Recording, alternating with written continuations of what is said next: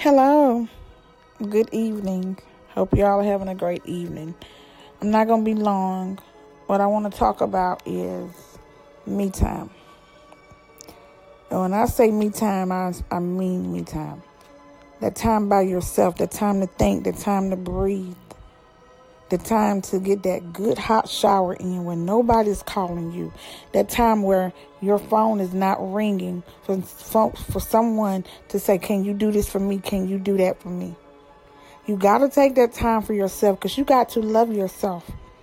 You are the number one person in your life besides God and Jesus Christ and the Holy Ghost. You are that one person that if you fall apart, how they going to keep it together?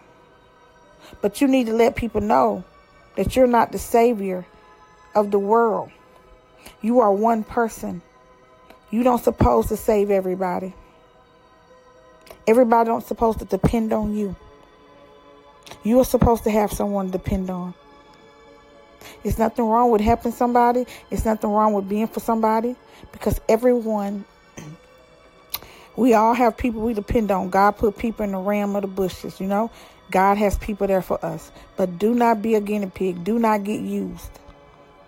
You got to take care of yourself. So you be cautious. Help people, love people. But you take that time for yourself. You take your medicine. You take you a good shower. You get you a good meal.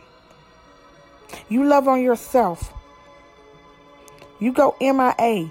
You go missing in action. Take care of you.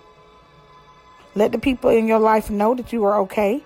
Let people know where you are. But do not neglect yourself. Don't you start looking old. Don't you start looking disheveled. You take care of yourself because you are the one that wants to be good to you. You are numero uno to yourself. Don't let nobody drive you crazy with their problems and their situations. Do not do it. It's not your problem. There's nothing wrong with helping them because people helped you. People helped you and they paid it forward for you. Now you can pay it forward to others. But in paying it forward, you take time and pay forward to yourself. You love yourself enough to pay it forward to yourself. Don't you rush for nobody. You got to love you. And you take care of yourself.